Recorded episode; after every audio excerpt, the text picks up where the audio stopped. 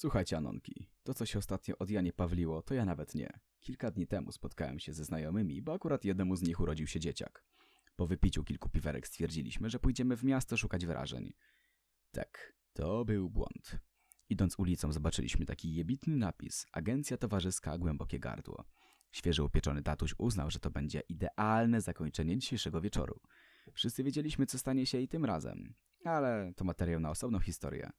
Zadowoleni wraz z perspektywą dzikiego, przyrodnego seksu mkniemy przez miasto, zahaczając o każdy monopolowy, który tylko pojawia się na naszej drodze. W jednym z nich sprzedawca spojrzał na mojego kumpla i powiedział, że jesteśmy już tak najebani, że nic nam nie sprzeda. Zagroził także, że jeżeli nie opuścimy lokalu, zadzwoni po pały. My nie chcieliśmy mieć więcej problemów z policją, więc kulturalnie wyczołgaliśmy się ze sklepu, jak na dżentelmenów przystało. Powoli zataczając się, dotarliśmy do drzwi agencji. Przy wejściu stał wysoki na dwa metry, a szeroki na cztery ochroniarz, który jak tylko zobaczył mojego znajomego, parsknął śmiechem i stwierdził, że w takim stanie to on nie może sobie nawet zwalić. Darek, bo tak miał na imię szczęśliwy tata, chwiejnym, aczkolwiek pewnym siebie krokiem, zmierzał w stronę ochroniarza. Chcielibyśmy wejść, powiedział niewyraźnie Darek. Jesteś tak pijany, że cię nie wpuszczę, kolego, odpowiedział szyderczo ochroniarz z uśmiechem. Darek odwrócił się tyłem do niego, chcąc wrócić w naszą stronę, lecz zamachnął się i jednym silnym uderzeniem opowalił ochroniarza na ziemię, po czym splunął mu prosto w twarz, krzycząc coś o wzajemnym szacunku. Nie bardzo rozumieliśmy, o co mu wtedy chodziło, ale cieszyliśmy się, że możemy wejść. Po wejściu do agencji Darek od razu rzucił się w kierunku baru, gdzie siedziała blond włosa, wysoka, młoda kobieta. Patrząc na to, jak biegnie w jej kierunku, zastanawialiśmy się, czy prędzej się nie wypierdoli, ale dał radę dobiec w całości. My usiedliśmy w kącie i czekaliśmy, aż jakaś urocza kelnerka przyniesie nam drinki. Nie doczekaliśmy się. Po chwili jednak Darek przyprowadził nam trzy kolejne kobiety, z którymi i my mieliśmy tego dnia się zabawić. O nie mieliśmy z wrażenia. Wow! A najbardziej ja!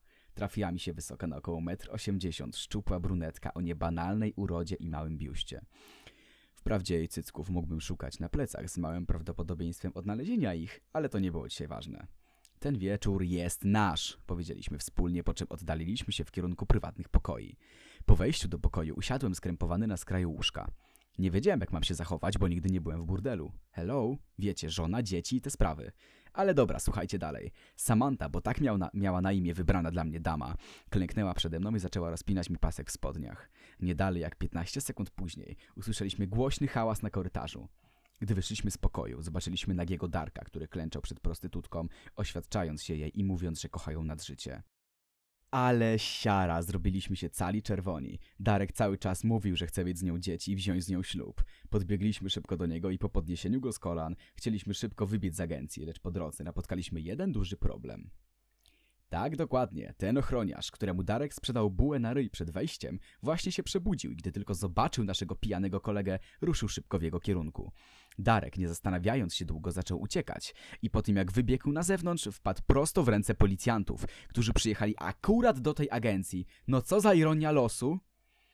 I weź tu teraz wytłumacz, co i jak. Ach, najlepsze i tak było przed nami. Zostaliśmy aresztowani, a na komisariacie czekała już Dominika, żona Darka, wraz z jego dwójką dzieci. Żeby było jeszcze weselej, przypomnę, że był totalnie nagi, krzycząc cały czas do swojej żony, że to nieprawda i żeby ich nie słuchała. Ona i tak nie miała zamiaru dłużej się nad tym zastanawiać. Mimo wszystko, takiego końca dnia nie spodziewałbym się nigdy w życiu. Szkoda tylko, że do tej agencji już nigdy nas nie wpuszczą. Trzymajcie się, Anonki, cześć. Witajcie moje Anonki. W ostatnim odcinku wspomniałem wam o pewnej historii związanej z Darkiem, lecz nie chciałem jej wtedy za bardzo rozwijać. Postanowiłem zrobić to dzisiaj i opowiedzieć wam, co ten dureń zrobił. Jak już mogliście się zorientować, Darek to taki kochliwy chłopak jest, więc i tym razem historia miała zabarwienie miłosne. Wyobraźcie sobie sytuację. Piękny letni dzień. Wypłata wpływa na konto. Robol tak mocno. Czujesz, że nic nie spieprzy ci tego dnia i nagle dzwoni on. Darek. Momentalnie nóż otwiera mi się sam w kieszeni, bo już wiem, że ten idiota znowu coś wymyślił. Oczywiście nie pomyliłem się. Anon, przyjedź do mnie jak najszybciej, musimy pogadać. Stary, nie chce mi się, dopiero wróciłem do domu z pracy. Ale ja cię nie pytam, tylko ci mówię, to mega ważne. Stwierdziłem, że skoro to takie ważne, to przyjadę do niego. Przypominam, jestem Anonem. Wsiadam w samochód i podjeżdżam pod jego blok. W tym samym momencie na maskę mojego samochodu spada butelka, a w środku kartka z napisem wejdź na górę. No kurde, odkrycie roku, bo miałem zostać na dole i czekać na pierwszą gwiazdkę. Wchodzę do niego i zaczynam go opieprzać, bo porysował mi maskę w samochodzie, ale gdy odwróciłem się, zobaczyłem siedzące na kanapie dwie skąpo ubrane kobiety. Gdy zapytałem je, kim są, zaczęły pieprzyć coś po rusku czy po ukraińsku. Nie wiem, nie znam się. Spojrzałem na Darka i zapytałem, coś ty odwalił, człowieku? Tamten stoi jak ciota i mówi, że spotkał je w sklepie i zapytały się go, czy nie chce się z nimi pobawić. Oczywiście zgodził się kretyn, bo jakby inaczej miał zrobić. Nie zdawał sobie jednak sprawy, że za 20 minut będzie tutaj jego żona z dzieciakami, a on miał w salonie dwie panie lekkich obyczajów, z którymi nie bardzo wiedział, co ma w tym momencie zrobić. Pomysł Darka? Schowajmy je do szafy. Stwierdziłem, że i tak nic mądrzejszego już nie wymyślimy w tej sytuacji, więc przystałem na jego propozycję. Wywaliliśmy z szafy wszystkie ubrania, jakie tylko tam były i schowaliśmy tam nasze drogie panie, po czym usiedliśmy w salonie i czekaliśmy na Dominikę. Wiecie, kim jest Dominika z poprzedniej pasty, więc nie będę wam tego znowu tłumaczył. Darek stwierdził, że jedna z tych kobiet w sumie mu się spodobała i może spróbowałby jej pomóc, ale boi się reakcji żony. Ten kretyn ma serce bardziej pojemne niż Sasha Grey usta. Zaczął się martwić, że może ją biją, a może zrobią jej krzywdę. Kurde, człowieku, ogarnij się, to jest prostytutka, a nie kobieta na całe życie. Ale stary, widziałeś jej oczy? Te piękne niebieskie oczy? Ziom, to były oczy zaćpane od mefedronu, ogarnij się. Spojrzałem na niego z pożałowaniem, bo w sumie lubiłem tego debila. Po chwili usłyszeliśmy zamek w drzwiach. Oboje wiedzieliśmy, że to Dominika. Serca podeszły nam do gardeł. Pomyślcie, co jako pierwsze mogła zrobić kobieta po wejściu z pracy do domu. Brawo! Otworzyć szafę i odwieźć płaszcz! Darek ze strachu zaczął nerwowo grzebać po kieszeniach. Nagle wypadła mu z niej prezerwatywa. Próbowałem ją niepostrzeżenie podnieść. Mission Impossible tak mocno, ale Dominika za szybko spojrzała pod nogi. Zobaczyła ją. Dalej to już było tylko słychać tłumaczenia Darka, że on nic nie zrobił, że to nie jego i tak dalej. Najlepsze jest jeszcze przed nami, bo nie widziała jeszcze tych prostytutek w szafie. Ale dobra, patrzcie na to. Cisza, spokój, dziewczyny siedzą w tych szafach. Minęło już kilka godzin. Zaczynamy się martwić, czy wszystko z nimi w porządku. Nagle Dominika wstaje i mówi, że musi iść do sklepu. Tak, w końcu będzie szansa. Poczekaliśmy, aż Dominika opuści ich królestwo 32 metrów kwadratowych wzięte na kredyt przez Darka z pracy. I stało się. Wyszła. Gdy tylko drzwi się zamknęły, ruszyliśmy do akcji ratunkowej. Darek podbiegł do szafy, gdzie schował swoją ukochaną i tw- otworzywszy ją, wziął ją na ręce i zaczął całować, mówiąc coś Moja kochana, ty żyjesz, nic ci nie jest. No po prostu istna komedia. Ona nie dość, że próbowała się wyszarpać, to wystawiła mu rachunek na 1200 zł dla niej i 1200 zł dla koleżanki. No cóż, czas leciał, nie? A Roxa to to nie była.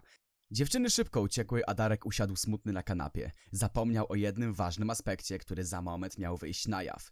Dominika, gdy weszła do domu i zobaczyła męża siedzącego jak ciota na kanapie, od razu do niego podeszła. Kochanie, co się stało? Nic, skarbie, źle się czuję. Właśnie w tym momencie do pokoju władował się jego sześcioletni synek, który wszystko widział i krzyknął Mamo, mamo, a tu były dwie panie i tata je całował, a potem dał im pieniążki, a one wyszły. Nie wiem, co się dzieje.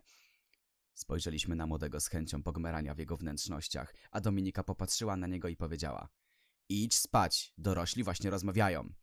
Nie wiedzieliśmy, czego mamy się za bardzo po tej rozmowie spodziewać. Oboje trzęśliśmy portkami na samą myśl, co tu się zaraz odwali.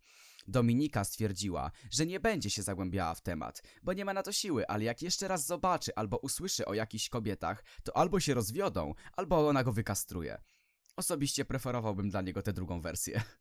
Odetchnęliśmy z ulgą i spojrzeliśmy sobie prosto w oczy. Dzięki Anon za pomoc. Ja spojrzałem na Darka z pożałowaniem i zapytałem. Stary, nie poznałeś, że jedna z tych panienek to była twoja siostra? Co? Która? Ta blondzia.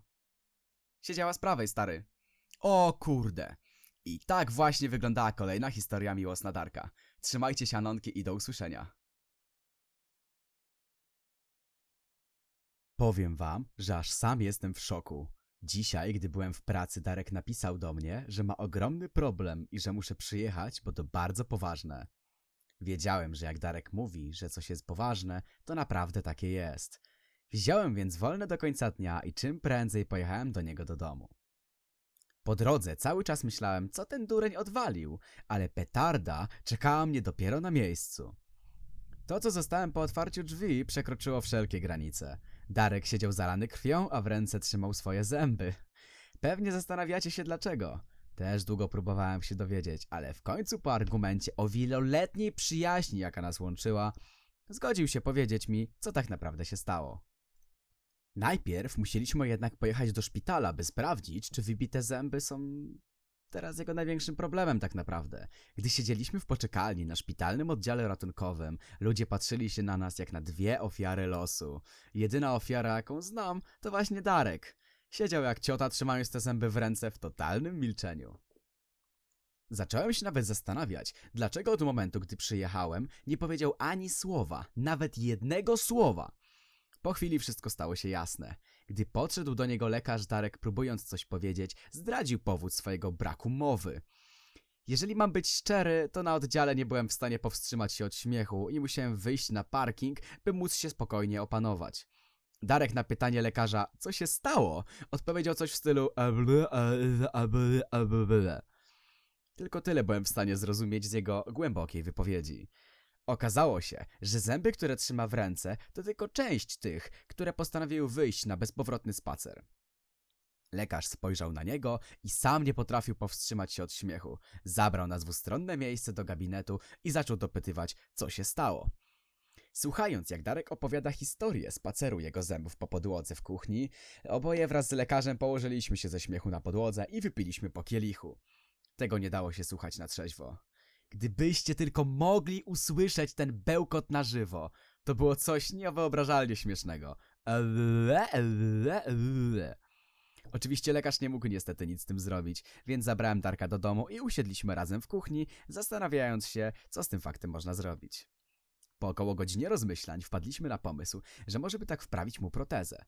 Tak, to dobry plan. Problem w tym, że nasza aktualna aktywa to około 49 zł.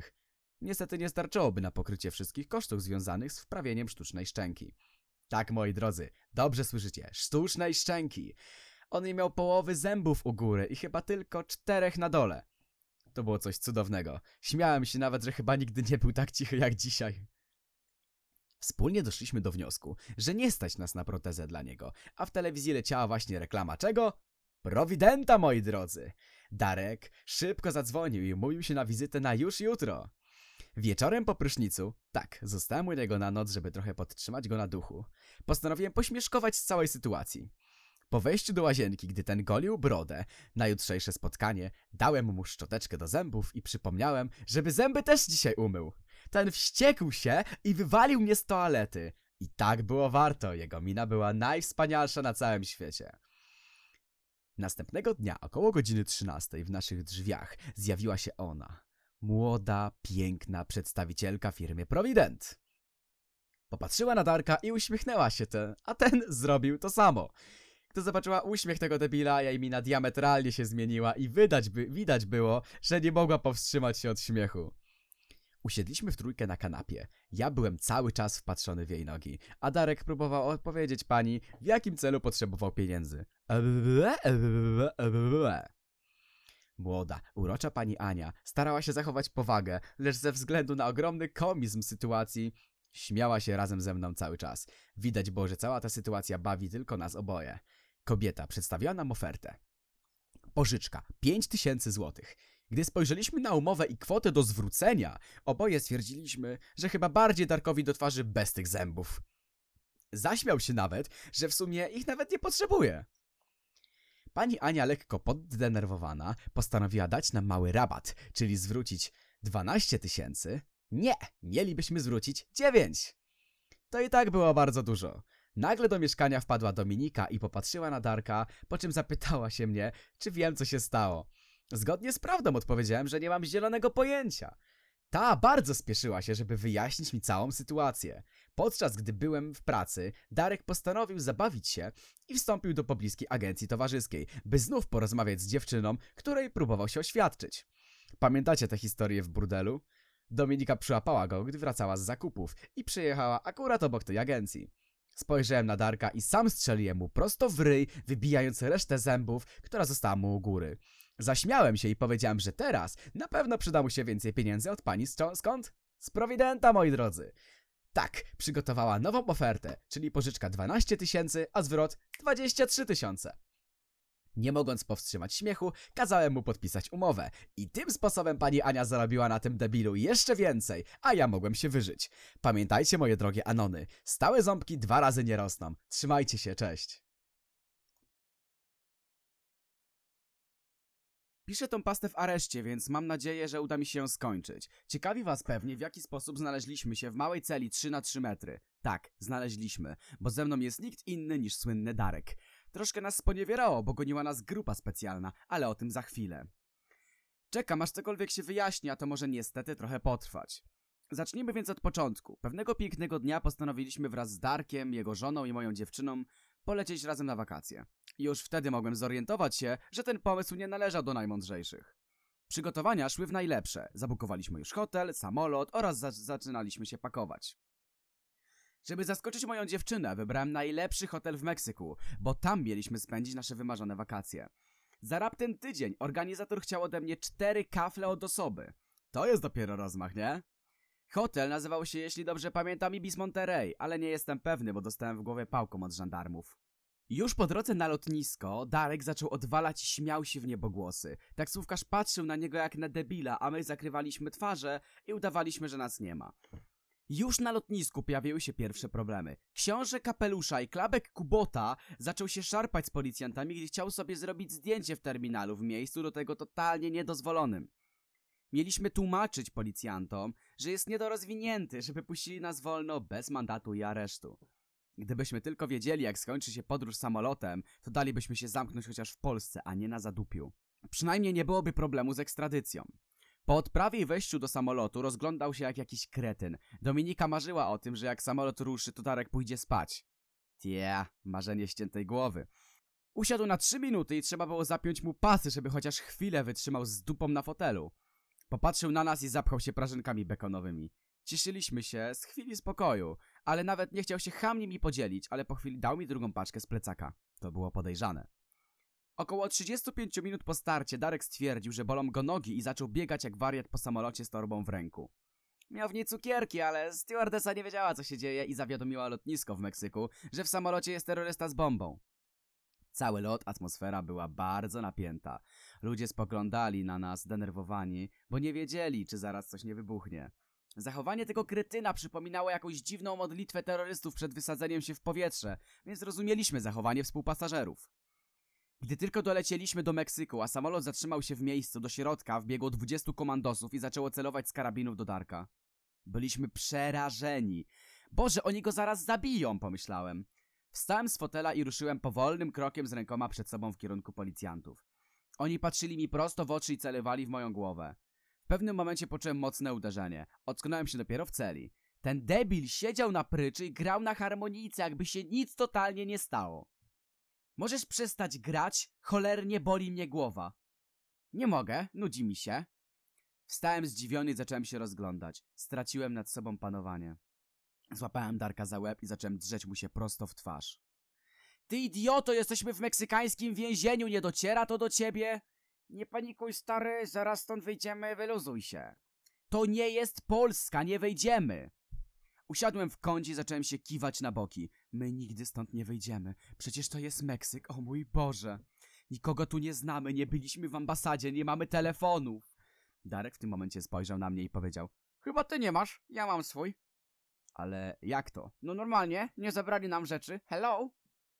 Szybko zabrałem mu telefon i zadzwoniłem do kolegi. Wprawdzie odebrała jego dziewczyna, ale stwierdziłem, że to nie stanowi żadnego problemu. Ta szybko przyznała, że pierwszy raz w życiu znalazła się w takiej sytuacji, ale postara się nam pomóc. Podałem jej telefon i wszystkie dane, żeby mogła zgłosić sprawę do ambasady. A ona powiedziała, że skontaktuje się z nami ktoś z, tamtych, z tamtych rewirów i, nam, i spróbują nam pomóc. Byłem szczęśliwy. Dopiero po kilku minutach zacząłem się zastanawiać, gdzie są dziewczyny. Hello, gdzie one są? Dominika i Natalka są wolne, one siedziały spokojnie w samolocie, nie tak jak my. Jak my? To ty biegałeś jak wariat w tych swoich klapkach kubota i skarpetkach. To twoja wina i to przez ciebie się tu znaleźliśmy. W pewnym momencie zaraz po kratach zauważyłem Natalkę i Dominikę. Boże, nic wam nie jest. Co tu się w ogóle dzieje? Dziewczyny szybko wyjaśniły całą sytuację. To nie było więzienie ani areszt, tylko pokój dla oczekujących na bagaż. Miał kraty, bo to środki bezpieczeństwa. Tak, były cały czas otwarte. Cała sytuacja w samolocie była snem, bo Darek do swoich przeklętych prażynek dosypał jakiś lek na sen, żebym się przespał cały lot, bo wiedział jak boję się latać. Z jednej strony pomyślałem, że to miłe co zrobił, a z drugiej miałem ochotę go zabić.